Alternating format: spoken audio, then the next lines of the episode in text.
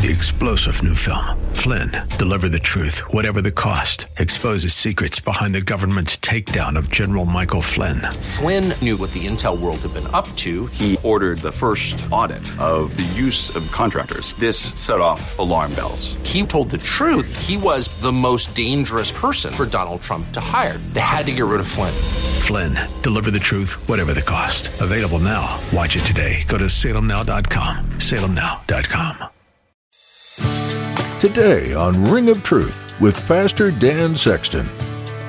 On the third day of creation, God filled the earth with vegetation, and we see here that He gives three categories of vegetation. God said, Let the earth bring forth grass, uh, that includes grass and grain. Then the herb that yields seed, so that would be herbs and vegetables. And the third category of vegetation, the fruit trees, the fruit trees that yield fruit according to its kind. Imagine summarizing everything you do in an entire day into a few words. It would be hard to do. In today's message, Pastor Dan invites you to take a deeper look at what God did when He created the world and everything in it. You'll discover that Genesis describes the third day of creation as being doubly good. On this day, God created three different categories of vegetation. Pastor Dan will look at what they are and explore how God designed these plants to yield fruit according to their kind. Now, here's Pastor Dan in the book of Genesis, chapter 1, for today's edition of Ring of Truth.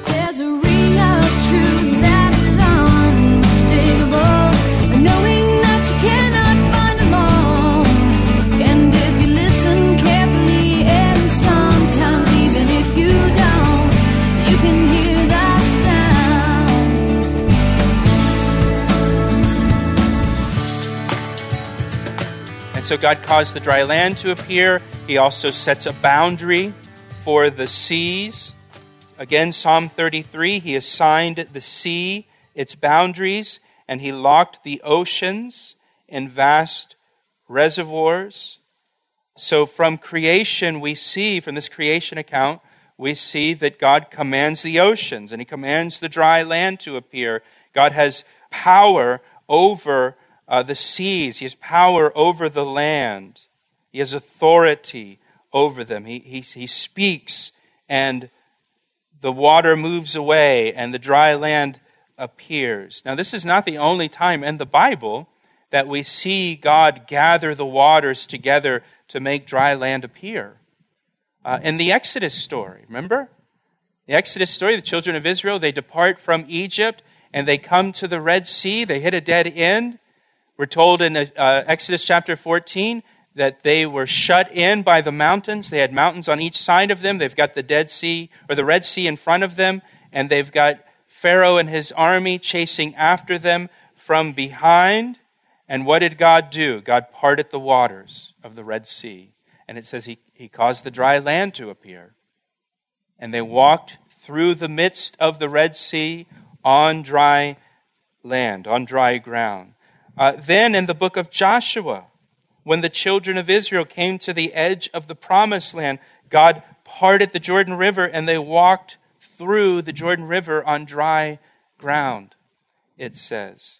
In 2 Kings, Elijah the prophet, we're told, he, he took his mantle, his coat, and he rolled it up and he hit the waters of the Jordan River, and the waters parted. And Elijah and Elisha walked together on dry land through the Jordan River.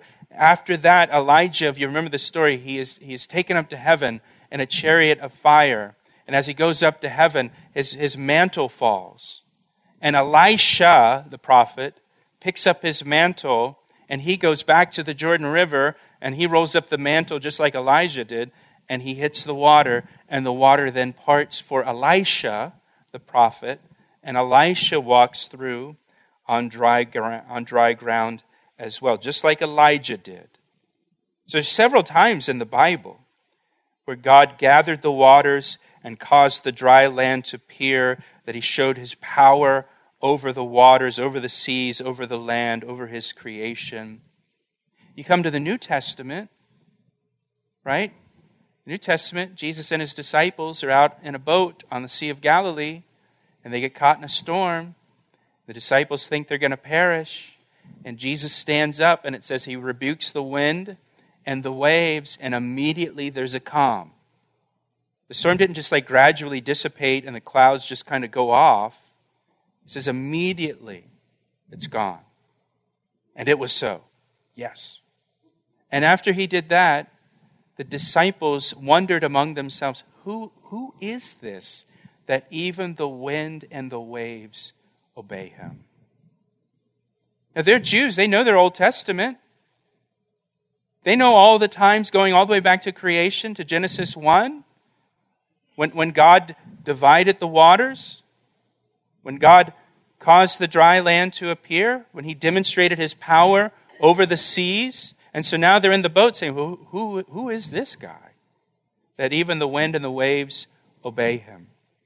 Now, that wasn't the only time the disciples got caught in a storm on the Sea of Galilee. They get caught a second time. The second time, Jesus isn't with them, which, by the way, we go through storms in life, right? And we kind of have storm 101, and then God puts us into storm 102, right? Storm 101, He's in the boat with us. Jesus is right there. He takes care of everything. Storm 102, now He kind of sends us out there on our own for a little bit. You know, we're graduating up. Storm 102, Jesus comes walking on the water. He gets in the boat with them. He calms the storm. And this time, this time, the disciples, it says, worshiped him and they said, Truly, you are the Son of God. Right? They got it. This, this is the Creator. This is the Creator who, who in Genesis, He divided the firmament. In Genesis, he, he gathered the waters together in one place and allowed the dry land to appear. This is the God who in Exodus parted the Red Sea. This is the God who parted the Jordan River for Joshua and then for Elijah and Elisha. Truly, this is the Son of God. So now, at this point in creation, the sky, the sea, and the land are established. So the physical structures are in place. The physical structures are complete, and now God can fill them with life. And that's what he does. Look at verse 11. Then God said, Let the earth bring forth grass, the herb that yields seed, and the fruit tree that yields fruit according to its kind, whose seed is in itself on the earth. And it was so. And the earth brought forth grass, the herb that yields seed according to its kind, and the tree that yields fruit, whose seed is in itself according to its kind.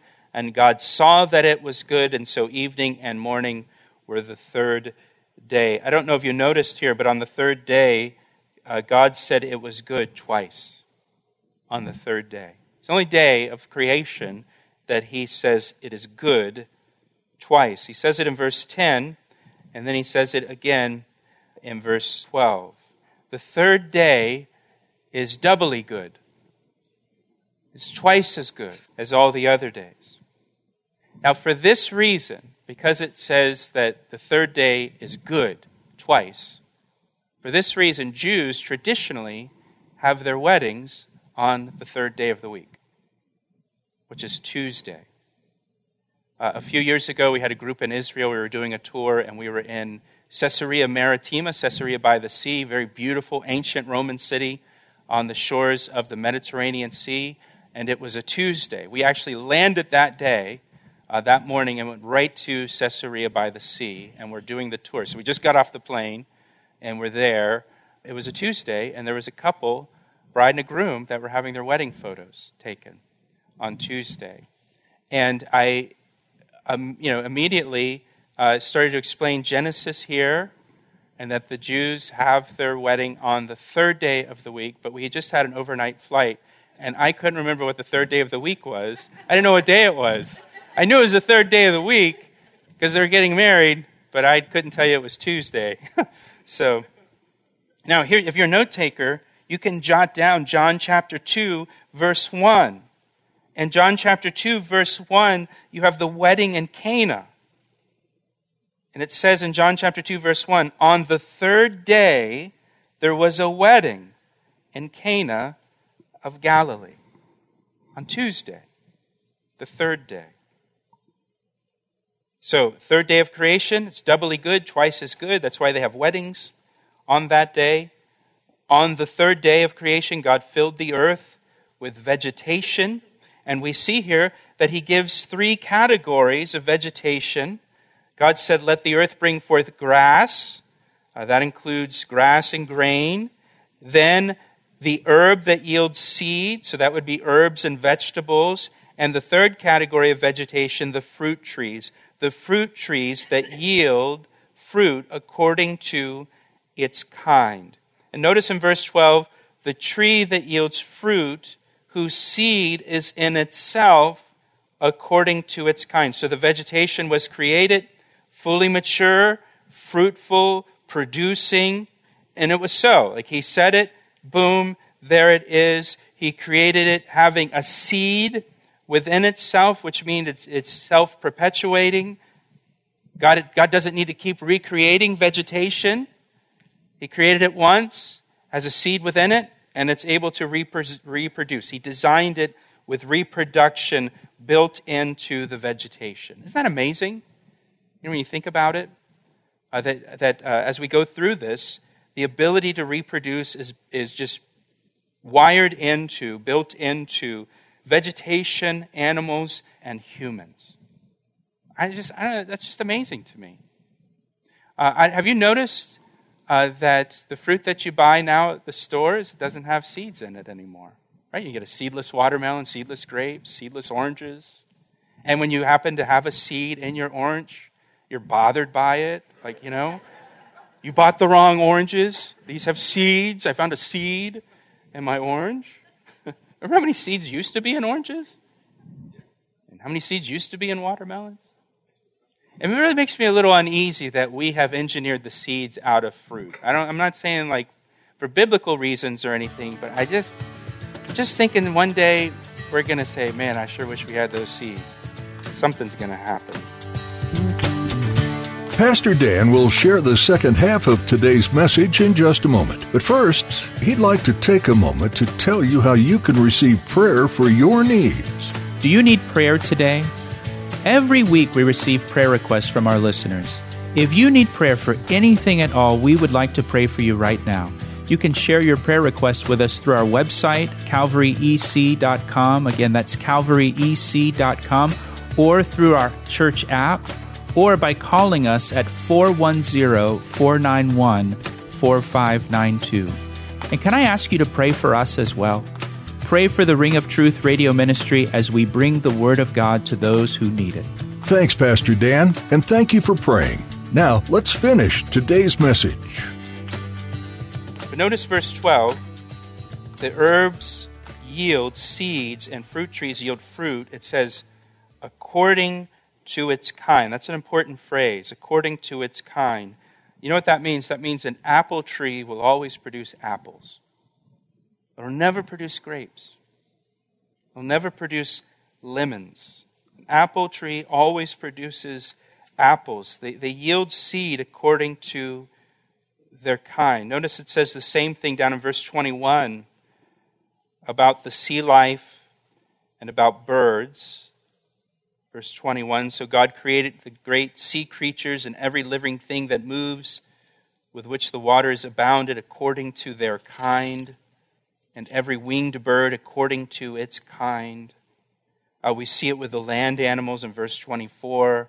Then God said, Let the earth bring forth a living creature according to its kind cattle, creeping things, and beasts of the earth, each according to its kind vegetation and animals reproduce according to their kind. Now, this phrase, according to their kind, it allows for variation within a kind, it allows for adaptation within a kind or within a species. That is sometimes referred to as microevolution, variation, adaptation. For example, there's a whole bunch of different dogs, isn't there? I mean, you've got domestic dogs like Chihuahuas and St. Bernards and Collies and Poodles. You've got wild dogs like coyotes and dingoes and foxes. But they're all dogs. They're all one kind. And there's variation within that kind or within that species. And the Bible allows for variation within a kind or within a species but the Bible does not allow for one species becoming another species. In other words, a dog cannot become something other than a dog. It's going to stay within its kind. That, that would be what's known as macro evolution, where you, where you claim that one species evolves into some other species entirely. I was at the uh, Natural History Museum last Monday, and they had a display where they had a bone from a whale and a bone from a white-tailed deer, and the bones were similar in appearance, and the sign explained that they both evolved from a common ancestor because they have similar bone structure. Uh, this one bone that matches, so they must have. No, the Bible doesn't allow for that. That's how the evolutionist interprets that. But the creationist looks at that and says, well, they have a common designer not a common ancestor.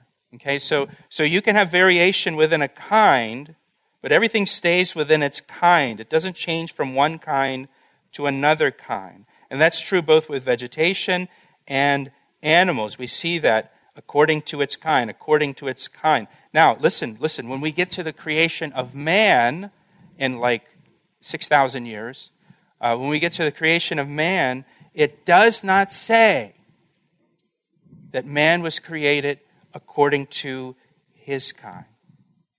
Why not? Because according to the Bible, there is just one kind of man mankind. And that's it. Now, now we like to point out differences between mankind. We, we like to point out differences in, in races and that kind of thing. But in the Bible, there's one race. There's the human race. And that's it. Created in the image of God. There's not a whole bunch of different kinds of people or man, there's just mankind. God doesn't make those kinds of distinctions uh, in His Word. So that brings us to verse 13, the completion of the third day. And then verse 14, we have the fourth day. On the fourth day, God created the celestial bodies, the stars, the sun, and the moon.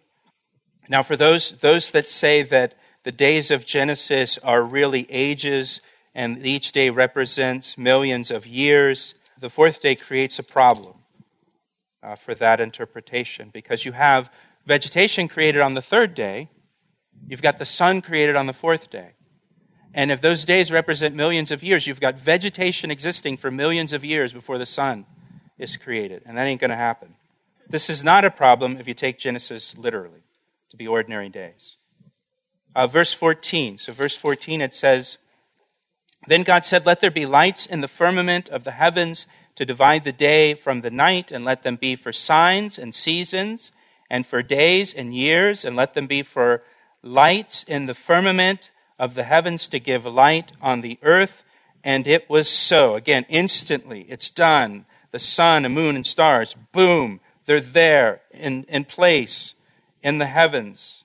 And we're told that the purpose of these uh, celestial lights uh, include, you know, dividing the day from the night, uh, serving as signs, it says. And this, this can even refer to navigational signs, using this, the constellations to navigate.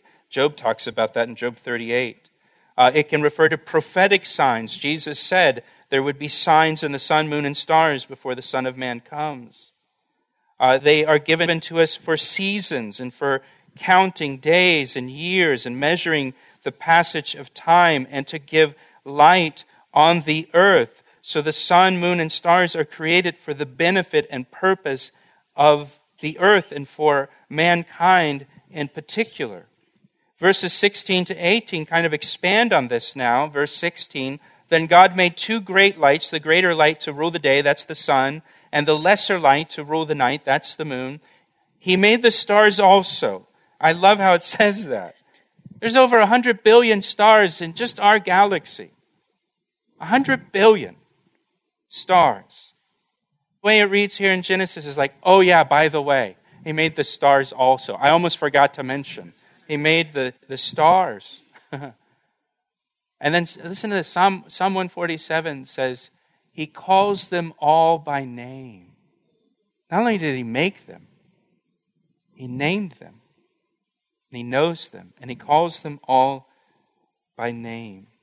And I just want to close quickly with looking at Psalm 8, if you want to turn there with me. And we'll finish with this. Psalm 8, written by David. Look at verse 3. David says, When I consider your heavens, the work of your fingers. Isn't that, isn't that amazing that he describes it that way? The heavens, the sun and the moon and the stars, a hundred billion stars just in the Milky Way. And David says, It's your finger work. Yeah, it's just your finger. It's just. Now, for him to make 100 billion stars, it's just, you know, it's just his finger work. Now, for God, listen, give me your attention. Making 100 billion stars and the sun and the moon, it's just, his, just finger work. It's like finger painting. It's nothing. Now, to save you from sin, to save you from hell, to provide forgiveness for us? Well, that required God becoming a man, putting on human flesh, offering his entire body as a sacrifice on the cross for us. Which required more for God to do? Stars, that's just, that's, that's finger work. It's nothing. To save you, to save me, to provide redemption for us? Well, that required everything, offering himself to save us. David here, he's looking up at the stars, and man, when I consider the heavens, the work of your fingers, the moon, the stars, which you have ordained, then he says in verse 4, What is man that you are mindful of him? And the Son of Man that you visit him. David's mind's blown. Lord, if I look up at the sky and I see all those stars, and I see the sun and the moon, and I think, why, why do you even bother with us? Why do you even think about us? Why are you even concerned? Why would you visit us? So, not, not only does God think about us, but He loves us. Bible says his thoughts of us are, are more than can be numbered. He's thinking about us all the time. And he loves us. And he loves us so much that he was willing to leave heaven and come down to this earth to rescue us and to redeem us by offering himself as a sacrifice on the cross. Because that was what it would take to save us. He couldn't just do finger work to save us like he did with the stars. He had to come off his throne and leave majesty and glory, and he had to come down here to this earth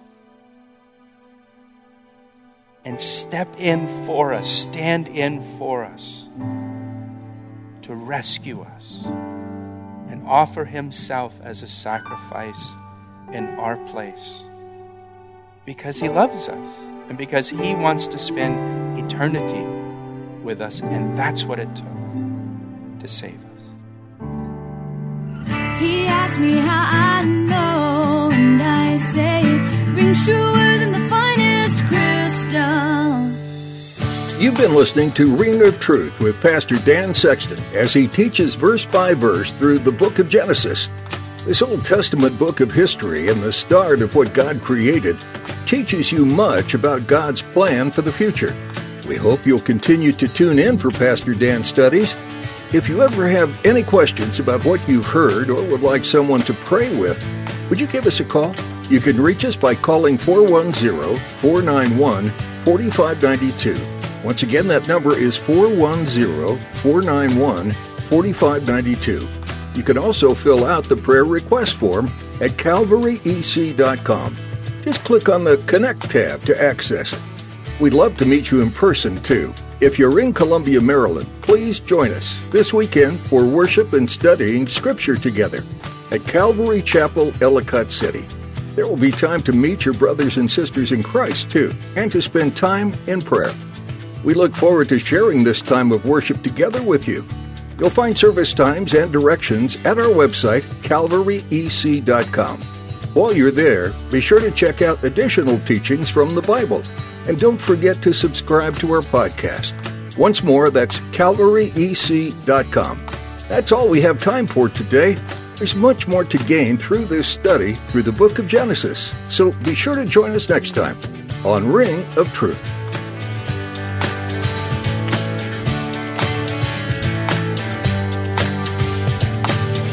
I see the signs and I recognize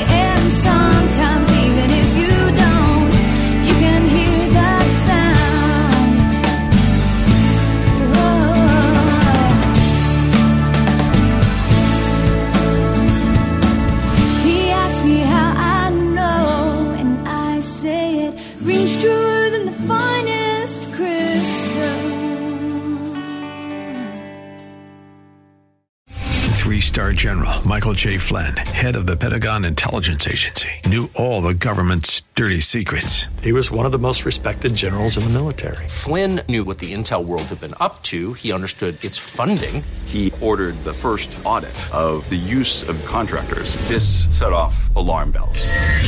The explosive new documentary, Flynn, Deliver the Truth, Whatever the Cost, uncovers the facts behind this scandal. Flynn told the truth. He was the most dangerous person for Donald Trump to hire. I find out the worst enemy that I'm going to face in my life is right here in America. They took my assessment and they wanted me to change it. And I was like, I'm not changing it. They had to get rid of Flynn. With in depth interviews, archival footage, and never before seen personal records of the man behind the headlines. I just felt like I was drowning. Flynn, Deliver the Truth, Whatever the Cost. Available now. Watch it today. Go to salemnow.com. Salemnow.com.